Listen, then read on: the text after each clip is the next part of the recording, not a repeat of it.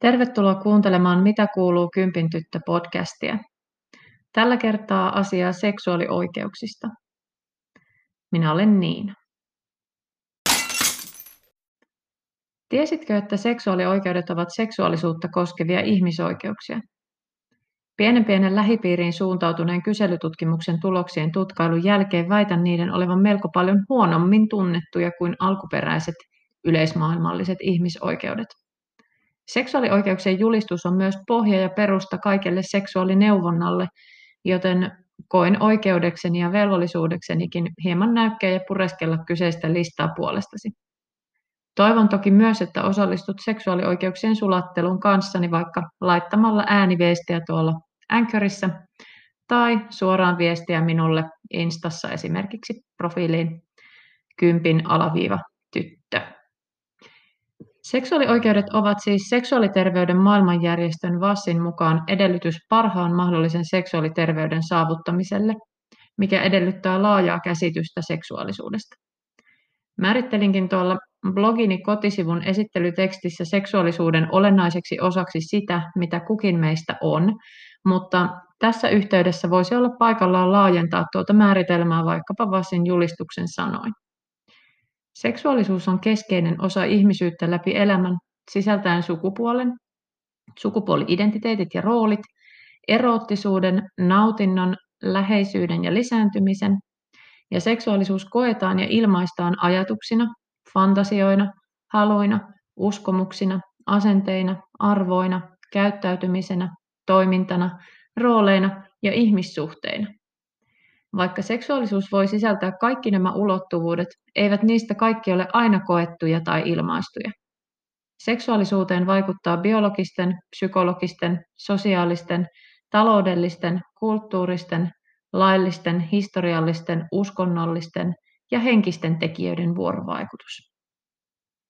Pyrin siis tässä blogiartikkelissa, joka nyt myös tässä podcastissa sinun ulottuvillasi on, avaamaan vain kuutta ensimmäistä seksuaalioikeutta erilaisten esimerkkien avulla. Tarkastelen kunkin oikeuden toteutumista tai toteutumatta jäämistä nykyyhteiskunnassa niin yksilön jokapäiväisen elämän kuin yhteiskunnan rakenteiden ja palveluidenkin kautta. 1. Oikeus tasa-arvoon ja syrjimättömyyteen. Lähdettiinpä heti melko painavasti liikkeelle. Tämä ensimmäinen seksuaalioikeus on siis käytännössä oikeus näihin kaikkiin muihin seksuaalioikeuksiin, taustasta riippumatta. Kun on ikänsä kasvanut ja elänyt verrattain pienissä kylissä ja pikkukaupungeissa, on melko helppo sanoa, että suurta osaa ihmisistä sorsitaan ihan jo päivittäisessä elämässä erinäisistä syistä, eli esimerkiksi etnisyydestä, poliittisesta kannasta, sosioekonomisesta taustasta, vammaisuudesta, seksuaalisesta suuntautumisesta tai sukupuoli-identiteetistä johtuen. Erottelu edellä mainituista syistä ulottuu kaikille elämän osa-alueille. Osa ihmisistä vain tuntuu olevan kanssa ihmisten silmissä enemmän oikeutettuja tasa-arvoiseen kohteluun kuin toiset.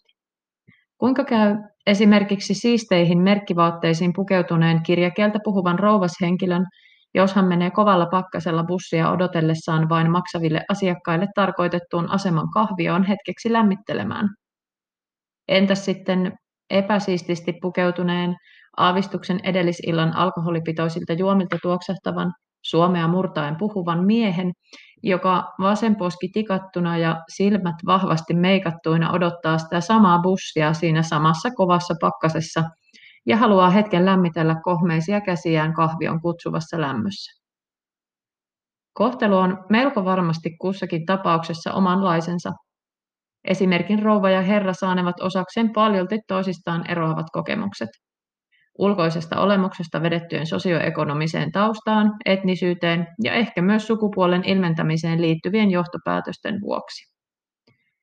Seksuaalioikeudetkin kuuluvat siis joidenkin etuoikeutettujen ihmisten mielestä varmasti vain niille, jotka istuvat auttamattoman ahtaaseen suomalaiseen heteronormatiiviseen muottiin.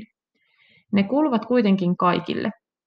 Ja jotta ihmisten syrjivät asenteet saataisiin korjattua, seksuaalioikeuksista meidän kaikkien yhteisinä oikeuksina tulisi puhua vielä paljon nykyistä enemmän niin kotona kuin koulussa. Ja niiden pitäisi olla näkyvillä yhteiskunnassa ylipäänsä. Seksuaaliterveyteen liittyvien palvelujen tarjonnan ja saatavuuden kannalta on puolestaan todella tärkeää, että niitä olisi tarjolla kaikkien ryhmien edustajille, ei vain enemmistölle.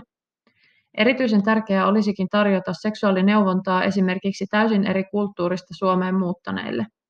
Lähtömaan lait, oikeudet ja normit kun voivat olla suuressa ristiriidassa omiemme kanssa. 2. Oikeus elämään, vapauteen ja henkilökohtaiseen turvallisuuteen. Tämänkin seksuaalioikeuden pureskelun kohdalla palaan väkisinkin mielessäni noin 20 vuoden taakse synnyin paikkakunnalleni, jossa kyllä varmasti huomattiin esimerkiksi kaikki niin sanotusta normaalista sukupuolen ilmaisusta poikkeava. Naisellisesti pukeutuva itseään meikein ehostava mies oletettu pantiin kyllä merkille, ikään kuin merkittiin, ja yritettiin mahdollisesti hakata tilaisuuden tullen mihin tahansa tekosyyhyn vedoten. Vähintäänkin homoksi haukuttiin sen paremmin kyseisen henkilön seksuaalista suuntautumista tietämättä. Ja vaikka se olisi tiedettykin, niin ei sillä olisi väliä ollut. Mies ei meikkaa eikä hameväen vaatteita käytä, joten homo mikä homo, ainakin kaikkien oikeiden miesten mielestä. Homo oli tuolloin jonkinlainen yleisnimitys kaikelle vieraalle ja erilaiselle. Nykyisin sukupuolen ilmaisun ja sukupuoli-identiteetin perusteella tapahtuva syrjintä on onneksi myös tasa-arvolain mukaan kielletty. Toivon kovasti, että tilanne on menneisyyteni mielikuvista myös käytännön tasolla parantunut. Kuitenkin aina, kun näen sukupuolensa ilmaisun ja sukupuoli-identiteettinsä kanssa kamppailevia nuoria, jotka sanovat, etteivät uskalla ikätovereiden ja tai ympäröivän yhteiskunnan reaktioiden pelossa näyttää ja ilmentää avoimesti sitä, mitä sisimmässään tuntevat olevansa, huomaan, että ei olla tultu vielä kovin kauas noista oman nuoruuteni ajanpoteroista, valitettavasti. Kolme. Oikeus itsemääräämiseen ja keholliseen koskemattomuuteen.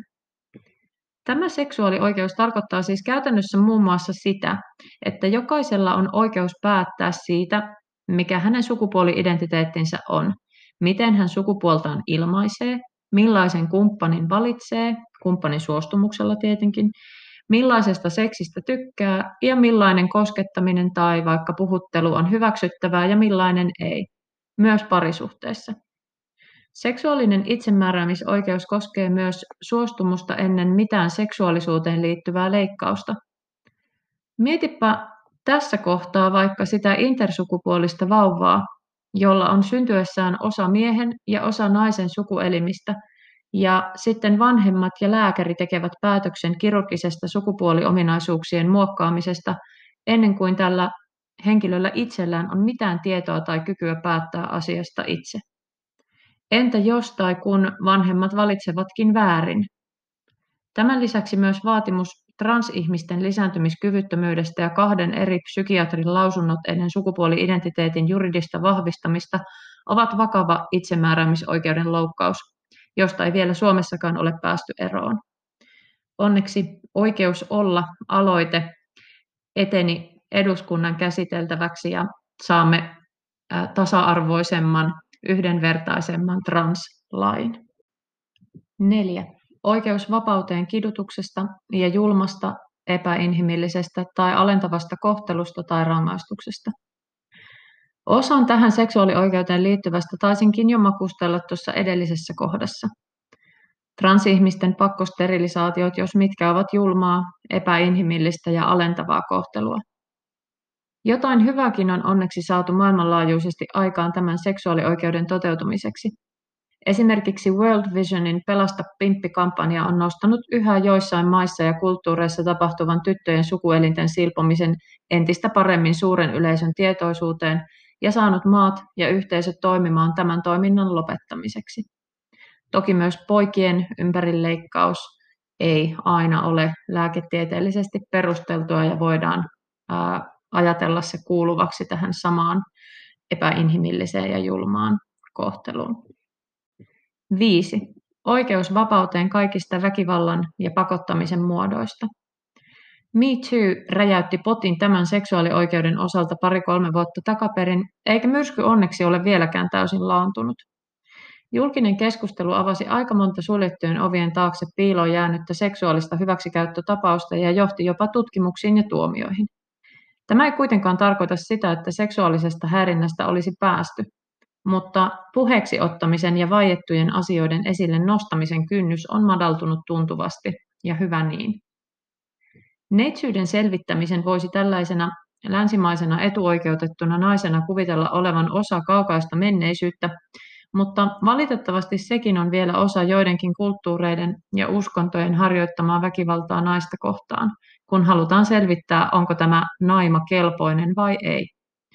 Jotkut neitsyytensä ennen avioliittoa menettäneistä naisista saattavatkin väkivallan pelosta turvautua hymenplastiaan, jossa immenkalvo ikään kuin korjataan, eli siis emättimen sidekalvo tikataan, jolloin nainen vuotaa verta ensimmäisessä leikkauksen jälkeisessä yhdynnässä. Osaan muista tämän seksuaalioikeuden alle asettuvista aiheista taisinkin sivuta jo edellä olevia oikeuksia pureskellessani. Monet seksuaalioikeuksistakin liittyvät tietenkin kiinteästi toisiinsa, eivätkä ole olemassa toisistaan irrallisina. Kunniaväkivaltaa en ole kuitenkaan vielä tainnut mainita, ja aivan kuten sukuelinten silpomisenkin kohdalla, ongelman esillä pitäminen ja aktiivinen toiminta kyseisten kulttuurien edustajien parissa toiminnan lopettamiseksi voi kantaa hedelmää, toivottavasti. 6. Oikeus yksityisyyteen. Erityisesti nuoria on hyvä muistuttaa siitä, että esimerkiksi omasta seksuaalisuudestaan, sukupuoli-identiteetistään ja seksuaalisesta suuntautumisestaan saa vaieta, ja että heillä on oikeus saada yksityistä ja luottamuksellista seksuaaliterveysneuvontaa ilman huoltajia niin halutessaan. Toki tämä sama koskee myös meitä aikuisia, mutta me tämän ehkä jo paremmin tiedämmekin. Seksuaaliterveyden maailmanjärjestön seksuaalioikeuksien julistuksessa seksuaalioikeuksia on kaiken kaikkiaan 16, eli olen toistaiseksi raapaissut vain pintaa. Jokaisella on edellä mainitun lisäksi muun muassa oikeus seksuaaliterveystietoon, seksuaalikasvatukseen ja vaikkapa keinoihin tehdä perhesuunnittelua. Tiesitkö sinä jo kaiken tämän tai enemmänkin seksuaalioikeuksista? Tai aiotko perehtyä asiaan syvemmin? Miksi tai miksi et? Haluaisin tässä lopussa vielä palata tuohon aiemmin mainitsemaani oikeus olla kansalaisaloitteeseen, jonka kävin itsekin allekirjoittamassa. Se etenee siis eduskunnan käsittelyyn ja, ja kyse on siis siitä, että tämä oikeus olla kansalaisaloite esittää viittä muutosta tuohon voimassa olevaan sukupuolen juridista vahvistamista koskevaan lainsäädäntöön. Ähm, aloitteessa esitetään, että, että vaatimus esimerkiksi transsukupuolisten lisääntymiskyvyttömyydestä poistetaan tästä, tästä juridista vahvistamista koskevasta lainsäädännöstä ja että sieltä poistetaan myös vaatimus lääketieteellisestä diagnoosista. Ja aloite myös esittää, että sukupuolen vahvistamisesta tulee, tulee ilmoitusasia kaikille 15 vuotta täyttäneille ja tätä nuorempien kohdalla juridista juridisen, juridisen vahvistamisen esitetään vaativan huoltajan suostumuksen. Aloitteessa myös esitetään, että rekisteröidyssä parisuhteessa olevan henkilön puolison oikeus estää juridinen korjaus poistetaan. Ja lopulta aloitteessa myös esitettiin, että väestörekisterissä ylläpidetty niin sanottu transrekisteri, eli rekisteri sukupuoltaan juridisesti korjanneista henkilöistä poistetaan – Toi viimeinen herätti itsessä ainakin aikamoisen kysymysmyrskyn, että miksi, miksi ihmeessä tällaista transrekisteriä on edes ylläpidetty tähän saakka. Aivan käsittämätöntä. Siis, siis ketä varten, miksi tuommoinen rekisteri koetaan vielä 2021 olevan jotenkin niin kuin oleellinen meidän yhteiskunnalle ja nimenomaan kenelle se on mukaan niin kuin, oleellinen ja tärkeä.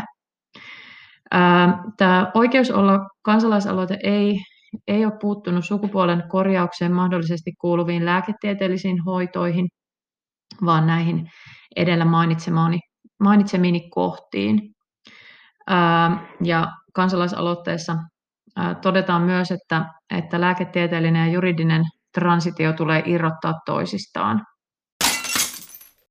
Ihan lopuksi todettakoon vielä, että tuolla Trans ryn Oikeus olla kansalaisaloitteen sivulla todetaan, että oikeus olla oma itsensä kuuluu kaikille, lapsesta vanhukseen, ja tätä he pyrkivät aloitteellaan edistämään. Ja kutsuvat toki kaikki mukaan parantamaan ihmisoikeuksia Suomessa ja onneksi tosiaan tuo aloite etenee nyt eduskunnan käsittelyyn. Se keräsi ennätysajassa todella paljon allekirjoituksia. Kiitos kun kuuntelit tälläkin kertaa Mitä kuuluu Kympin tyttö podcastia ja käy toki lukemassa myös sieltä kympintyttö.com blogista uusia blogiartikkeleita, joita on tämänkin seksuaalioikeuksia käsitelleen artikkelin jälkeen ilmestynyt jo muutama.